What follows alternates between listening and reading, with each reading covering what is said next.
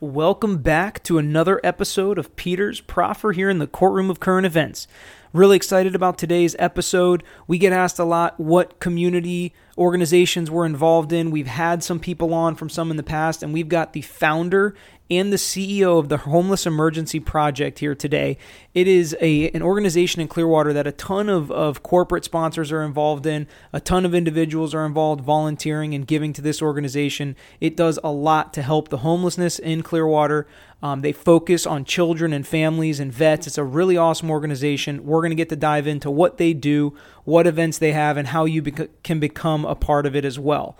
So, as always, if you want to hear about a specific topic or want to hear from a certain guest, Find us on Facebook, find us on Instagram at Tragos Law. You can also send me an email as always, petertragos at greeklaw.com.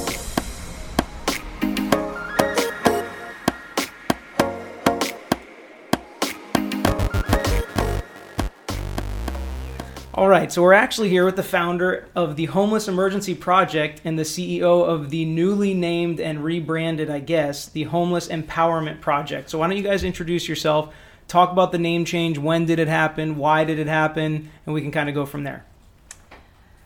Good afternoon. I'm Barbara Green, and I'm the founder of Homeless Empowerment Program. A little correction there. Um, we started in uh, late 60s, 70s. Um, out of the tabernacle, everybody's tabernacle, and um, housed a family first. My husband bought a house on Garden Avenue, which we still house in, and um, put the family up and uh, supported them. He and the church did for about three years, and all of a sudden, uh, word got out that the tabernacle would help people, and so from there, it just ended up becoming a shelter in different pieces of property that we owned. And then uh, in 1986, uh, we decided that we needed to go public because we needed money for rehab and so forth and run the program. Um, and so we became a 501c3. And I'm sure that you guys remember Roland Fox. Right, yes. He's the one that helped us uh, create the uh, 501c3 paperwork. Good. And when it started out, did you start it out as, did you think you'd have the, I guess, the the budget you have now and the volume you have now? Do you ever think it'd get this big? No, George, we actually uh, didn't think at all in those sense. We were just so busy um, figuring out what how we could, you know, make the people's lives better and creating programs through the. We just kept growing without it really even thinking about it. Uh, I, we were lucky that my husband was a builder and made uh, good money, and he would buy up the property and we'd build on it or rehab the buildings that were there. So we just were able to keep increasing it. And at the time, when we were running down under the church, there was no salaries paid to anyone that uh, was in the church, pastor, any of them. And so the money was going towards the shelter. Um, so then eh, we, you know, fortunate in a lot of ways like that. Did you start? Right, you started. You had the tabernacle, which yes. was one building, mm-hmm. and then you had the the house, which was one building. Mm-hmm. And then we okay. he, st- he well, for instance, we own nine houses on Garden Avenue, so you can see them now today. Yes, and more around the neighborhood. But we also uh, the buildings that were around our property now, we kept uh, purchasing the land or buildings, and recreating uh, housing there. So before we get too far into it, let's let Ashley introduce herself and tell what she that. does. Um, when did you come on? Um, what have you done in the process in the years that you've been there, and kind of get it to where it is now? Um, so my name's Ashley. I'm the current president and CEO of HEP. Um, I've been with the organization for about six years. Started out in the marketing department, um, grew into the development department, and then I've I've held my current role for the past two years. Um, but to kind of answer your first question about our name change and rebranding, um, that occurred probably about three or four years ago now. And the reason we changed the name is because back when the organization first began, they were only providing emergency services. So it was really short term um, housing, food, clothing, clothing um, just the basic necessities. And um, thankfully, Barb and her husband had the uh, vision to realize that those things were not helping the population that we're serving. They really needed long term support and things that would resolve the issues that were leading to their homelessness in the first place. So um, that's kind of where we are now. We, we really do empower the homeless to kind of take control of their own lives and future. And we do that through the support services that we offer on campus. Give me an idea. How, how big are you now? Give me um, some statistics. We've got eight acres um, in the Greenwood neighborhood in Clearwater, and we provide housing for just under 400 people daily. Um, so our population includes about a third veterans. We house 110 vets daily, um, between 80 and 100 children. Um, we have a significant population of families uh, living on our campus. And you have a dining room. Do, we do. You, do you feed all those people in the dining room? We do. It's about 115,000 meals throughout the course of the year. We do breakfast, lunch, and dinner. Um, we supplement a large portion of the produce that we serve in the kitchen with a garden that we have on campus. So that's that's part of the, the acreage that we gave you. Um, but yeah, we, we provide all of that on campus. You also have a thrift store. I know for, for years, even in the very beginning, the thrift store was an important part mm-hmm. uh, of HEP because we used to come and um, give things all the time. I, I remember that. And, and uh, well, we built the new one on Betty Lane. You know, right. we had some uh, couple that were existing in the past. When we built the new one, we built it on Betty Lane, and of course, we um, people said, "Why build it where there's no traffic?" But we built it for a different reason. We wanted to be able the clients to go down and get the things that they need. Mm-hmm um, and it's given to them free. And so every year we tally that up. So we give back out of the thrift store about seventy to eighty thousand dollars worth of clothing and shoes and different things that the client gets. Uh, donors love to hear that because you know they, when they give you stuff, they like to say, "We want this to go for the client," and, and it, it surely does there. I know the Clearwater Police Department. I think actually some of the other departments in the county uh, have a relationship with HEP. Tell me how that works. Um, they've always been involved with us from day one years ago, and um, we even have the police chief on our board. That's the chief for St. Pete. He was Clearwater, Tony Holloway, and he's he's on our board. So we're involved in that way, but we're also involved with the officers and stuff. They're very familiar with HEP.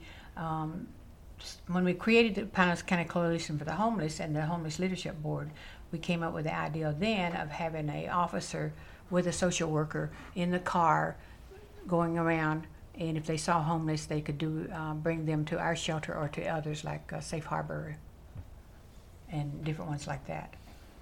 What other services do you guys focus on empowering the homeless in clearwater to, to actually help? And what's the goal of the hep to have this shelter the last shelter they're ever in Right, meaning empower them to go out and start living on their own and not being homeless anymore and, and yes. producing on their own, having a place to live on their own, having a job. What do you guys do to help them get into job placement, things like that?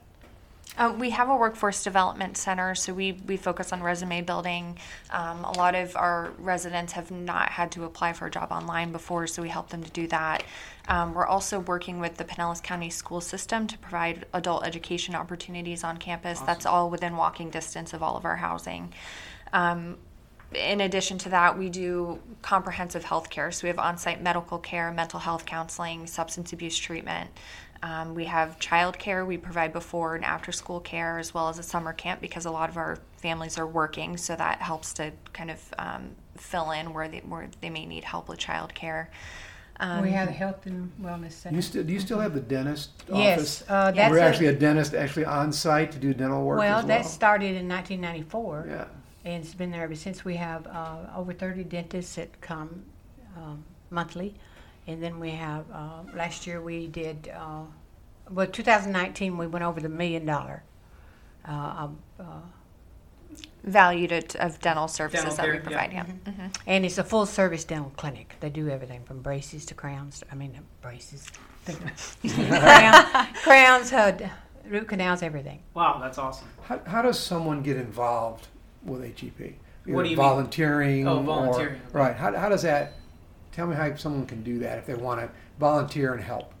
Um, they just need to let us know. We have a volunteer coordinator. We handle about 2,000 volunteers throughout the course of the year. So there's plenty of opportunity to get involved. Um, and in, in areas ranging from the the uh, dining hall to our maintenance team, um, they can volunteer In the office. in the office at marketing events. Um, so again, there's plenty of opportunity. They just need to let us know. How about if they want to donate?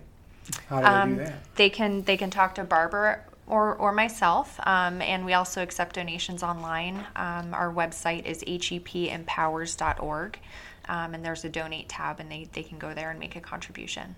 What kind of events do you guys put on to kind of either get get the community involved, get sponsors involved, get volunteers involved? You guys have a lot of events, don't you, that you put on throughout the year? Yeah, we have one primary fundraiser, which is our golf tournament. It's every October. This year, we're holding it at uh, Innisbrook on the Copper Copperhead course. Um, so that's, I believe, the second Friday in October. Um, and then throughout the year, we, we have what we call third party events, which is like when a restaurant or business will host an event um, on behalf of HEP to raise funds. Um, so we're very thankful for, for those, of course. And we we encourage groups that have meetings to meet there at HEP in the boardroom, and we will get serve lunch and so and they can do the tour too while they're at there, or or learn about HEP. So we have a lot of uh, people that do get involved from that, like Walmart. Um, years ago, we had the 21 managers come there, and it's uh, and now they're one of our biggest donors. How does someone who's looking for the help HEP provides get involved with HEP? Um, it's largely word of mouth. Okay. Um, we're, we're very well known among the homeless population for providing um, support services and housing. Um, so we we're we're not ever really in a position where we need to do outreach to get uh, individuals. Probably have more than you need. We do, yeah, yeah. Um, so hopefully, in the next year or two, we're actually going to be looking at expanding our campus um, by another three to four acres um, to f- provide family housing because we're seeing that that's where there's a significant need right now. There's a lack of affordable housing in our area, um, and unfortunately, we turn away hundreds of families a year because we simply don't have bed space.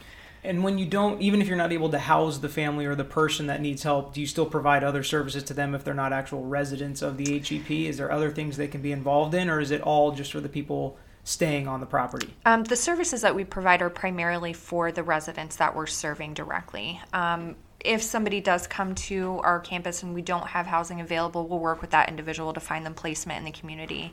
Um, so we, we try not to put anyone in a position where they're forced to, to go elsewhere. You know, one of the areas, uh, and I've been involved with HEP for a long time, but uh, I was really uh, excited because you've gotten into the veterans.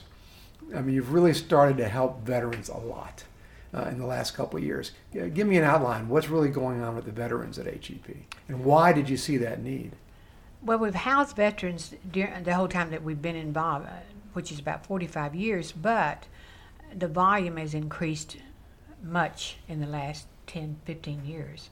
Uh, and the services that we provide are like, uh, of course, the um, the shuttle that goes back and forth that takes them to appointments daily.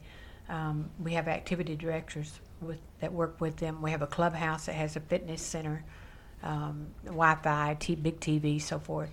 Um, we built 32 new apartments about three years ago now, a little bit, maybe a little bit longer, that targeted just Iraq and Afghanistan vets. Uh, we deal a lot with PTSD. We have counseling on site, and then the VA, of course, provides counseling there too.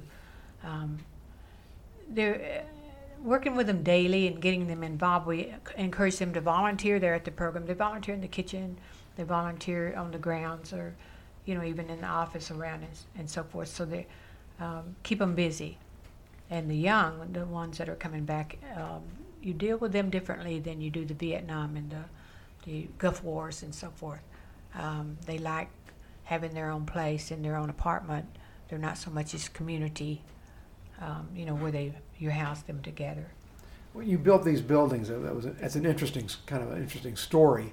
Uh, it was kind of a dream Yes, to, to, to have housing specifically designed for veterans. yes, And uh, you dealt with the VA and you, you dealt with a lot of government agencies in order to be able to provide that. yes. Um, how kind of tell us about that struggle?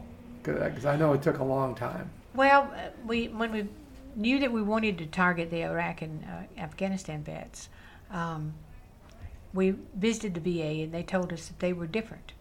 They didn't like to be in the community where the other uh, war vets were. Um, and so we set out to raise money uh, to build those 32 apartments. And my brother in law, Bruce Fife, at that time was chairman of the board, and he had lost a son, a Marine, in Iraq. And uh, he spearheaded a um, campaign, and man- we raised that money with um, different groups, including the city and the county, and private donations, a lot of private donations. Um, in the clubhouse, um, we could not get any type of government funds for that. We, of course, the HEP donors and the new people that got involved built that. Um, it may it makes a difference. Um, if you've never been to HEP, you should because we we're very um, clean, very. To tell the truth, we don't look like what most most people think homeless shelters look like.